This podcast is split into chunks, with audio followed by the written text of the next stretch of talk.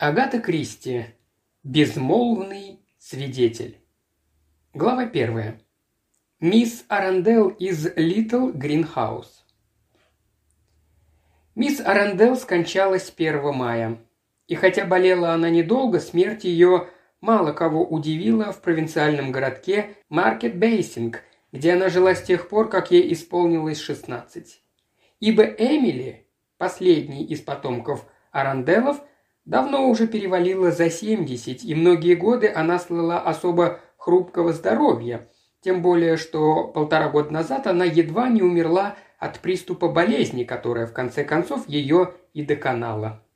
Но если смерть мисс Аранделл мало кого удивила, то ее завещание взбудоражило всех, вызвав бесконечные толки и бурю самых разных чувств – недоумение, волнение, отчаяние, злобу. Неделями, а то и месяцами в Маркет-Бейсинге ни о чем другом не говорили.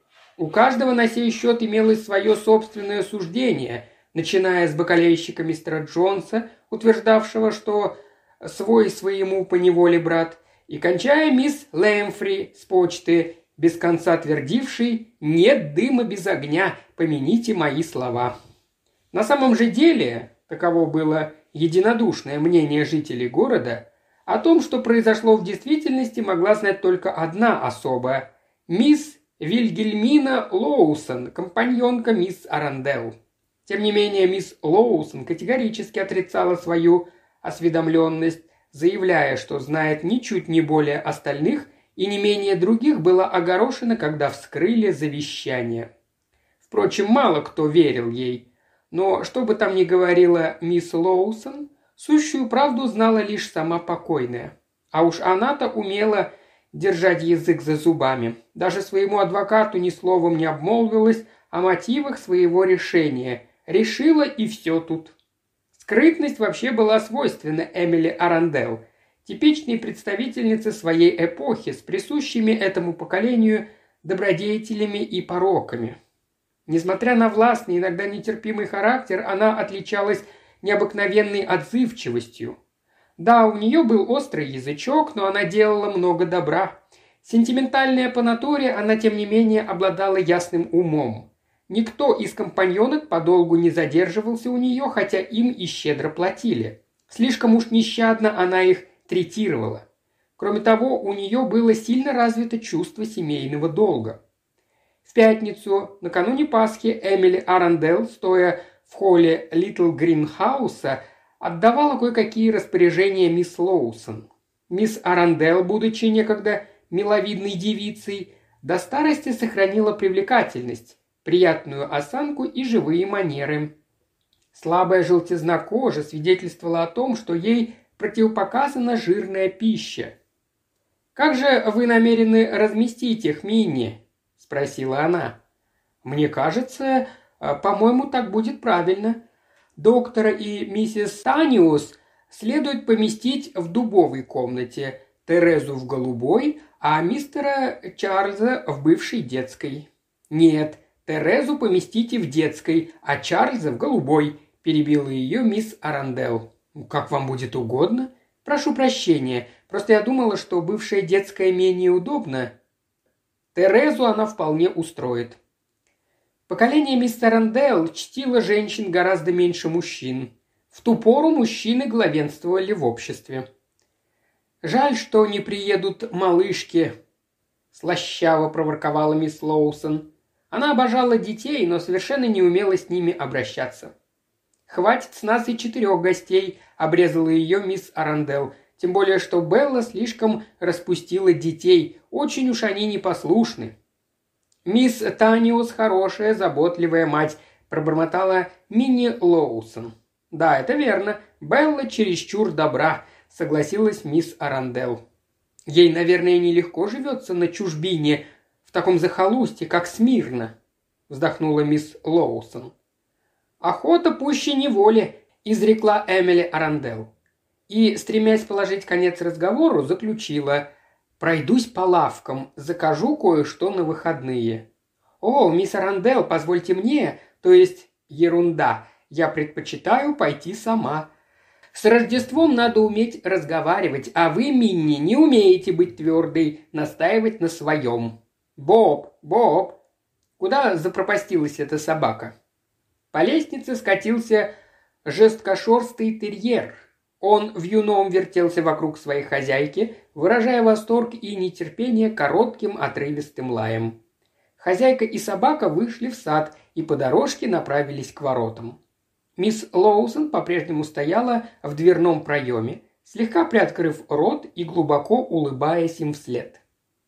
«Те две наволочки, что вы мне дали, мисс, не парные», — сказала за ее спиной горничная. «Неужели? Как же это я опростоволосилась?» И мисс Лоусон вновь погрузилась в хозяйственные заботы. Мисс Аранделл, под стать королеве, шествовала по главной улице Маркет-Бейсинга в сопровождении Боба. Это и впрямь походило на королевское шествие. В каждой лавке, куда бы она ни заходила, владелец устремлялся ей навстречу. Мисс Аранделл из Литтл Гринхауса, одна из старейших покупательниц, дама старой закваски, их почти не осталось. «Доброе утро, мисс, что вам угодно?» «Мякоть недостаточно нежная? Вы заблуждаетесь, мисс, по-моему, довольно приличный кусок баранины». «Ну, разумеется, мисс Аранделл, раз вы так считаете, значит, так оно и есть». «Нет-нет, что вы, у меня и в мыслях не было посылать к вам Кентербери, мисс Аранделл. Конечно, я сам займусь этим, мисс Аранделл». Боб и Спот, собака мясника, оба взъерошенные, тихонько рыча кружили друг за другом. Спот, толстая дворняга, хорошо знал, что ему категорически запрещено затевать драки с собаками клиентов, входивших в лавку хозяина, а потому лишь позволял себе легонько задирать их, как бы намекая, что при желании, не будь на то запрета, мог бы разделать их на котлеты. Боб, тоже не робкого десятка, отвечал ему тем же. Окликнув собаку, Эмили Аранделл двинулась дальше по улице. В лавке зеленщика у нее произошла встреча с еще одной звездой первой величины. Дородная пожилая дама, тоже державшаяся с королевским достоинством, приветствовала ее. «Доброе утро, Эмили! Доброе утро, Кэролайн!» «Ждешь на выходные кого-нибудь из родственников?» – поинтересовалась Кэролайн Пибоди. «Да, всех! Терезу, Чарльза и Беллу». «Значит, Белла здесь? С мужем?» «Да». Всего один слог, но в нем таился подтекст, понятный обеим дамам. Поскольку Белла Бикс, племянница Эмили Аранделл, вышла замуж за грека, а в роду Эмили Аранделл, главы которого были, что называется, людьми-служилыми, выходить замуж за греков считалось непристойным.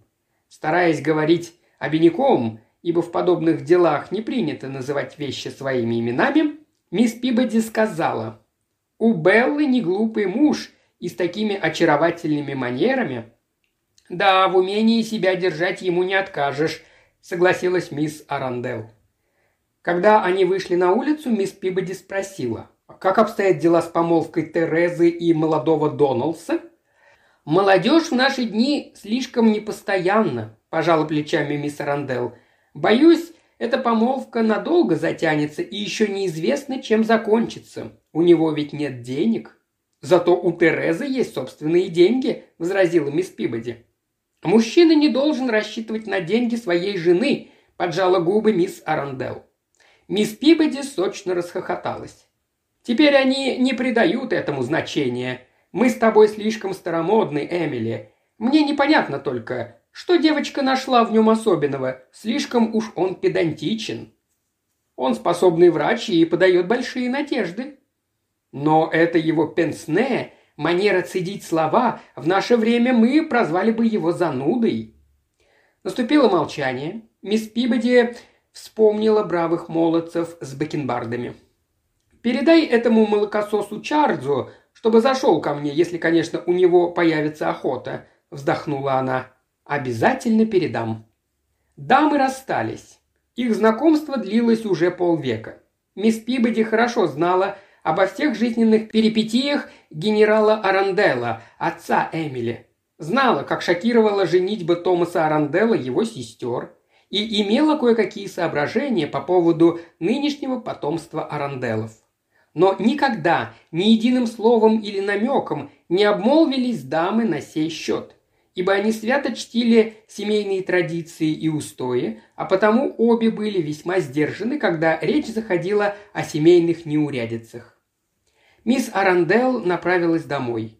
Боб послушно побежал за ней. Эмили Аранделл никогда не призналась бы никому на свете, даже себе самой, в том, что недовольна нынешним поколением своей семьи. Взять, к примеру, Терезу.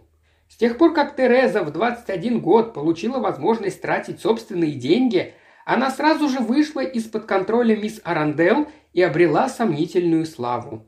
Ее фотографии часто появлялись на страницах лондонских газет в компании яркой, экстравагантной молодежи, которая устраивала шумные вечеринки, нередко завершавшиеся в полицейском участке. Но такой славы Эмили Аранделл не желала для своей семьи. Откровенно говоря, ее никак не устраивал тот образ жизни, который вела Тереза. Помолвка же Терезы с доктором Доналдсом вызвала в душе у тети полное смятение. С одной стороны, ей казалось, что этот выскочка совсем неподходящий муж для племянницы Эмили Аранделл. С другой, ее тревожило сознание того, что Тереза вряд ли может быть подходящей женой для тихого провинциального врача. Вздохнув, она задумалась о Белле. Тут вроде бы не придерешься. Белла была доброй женщиной, преданной женой и матерью, достойной всякого подражания, хотя на редкость скучной. Но и она не заслуживала полного одобрения мисс Аранделл, ибо вышла замуж за иностранца, мало того, за грека. Не лишенная предрассудков, мисс Аранделл считала, что грек ничуть не лучше аргентинца или турка, а то обстоятельство, что доктор Таниос отличался очаровательными манерами и был очень сведущ в своей профессии, еще больше раздражала старую даму и восстанавливала против него. Она не доверяла обаянию и лести, и эта ее неприязнь распространялась на обоих его детей. Они слишком походили на отца и начисто были лишены чего бы то ни было английского. Наконец, Чарльз. Да, Чарльз. Факты – упрямая вещь. Очаровательный Чарльз тоже не внушал ей доверия. Эмили Аранделл снова вздохнула. Она вдруг почувствовала себя совсем старой, усталой, подавленной. И подумала, что долго ей не протянуть. Мысли мисс Аранделл обратились к завещанию, составленному ею несколько лет назад. Небольшое вознаграждение она выделяла слугам, все же остальное поровну поделила между тремя своими родственниками. Она считала, что поступила правильно и справедливо. Правда, у нее промелькнула мысль, что следовало бы защитить долю Беллы от посягательств ее супруга. Надо будет посоветоваться с мистером Первисом. Мисс Аранделл свернула в ворота Литтл Гринхауса. Чарльз и Тереза Аранделл приехали на машине, Таниосы поездом. Первыми прибыли брат с сестрой. Чарльз, высокий, привлекательный молодой человек, поздоровался с едва уловимой иронией. «Привет, дорогая мисс Эмили, как поживаете? Выглядите вы отлично!» и поцеловал ее. Тереза вежливо прикоснулась своей свежей щечкой к увядшей щеке тети. «Как дела, тетя Эмили?» Тетя подумала, что Тереза не слишком хорошо выглядит. Ее лицо под обильным слоем грима было усталым, вокруг глаз появились морщинки.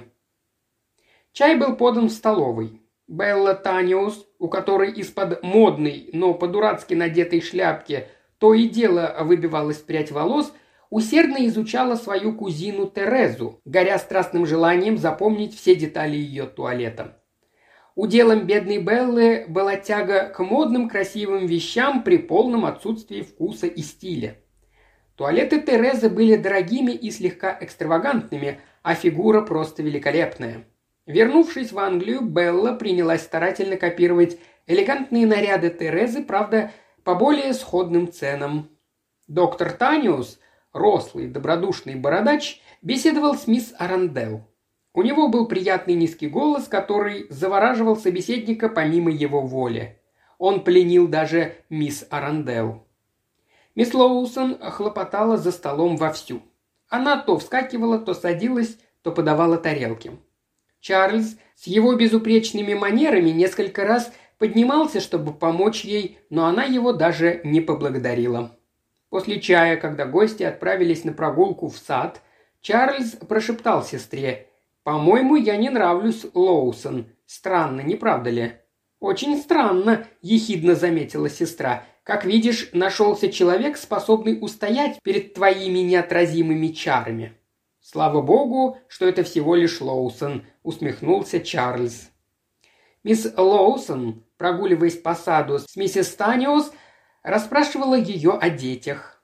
Простое, невыразительное лицо миссис Таниос вдруг озарилось внутренним светом. Оторвав, наконец, взгляд от Терезы, она оживилась и вдохновенно заговорила. «Еще когда мы плыли по морю, Мэри сказала одну очень забавную вещь. В лице мисс Лоусон она нашла самую участливую слушательницу». Вскоре в саду появился серьезный молодой человек в пенсне и с белокурыми волосами. Он выглядел несколько смущенным. Мисс Аранделл вежливо поздоровалась с ним.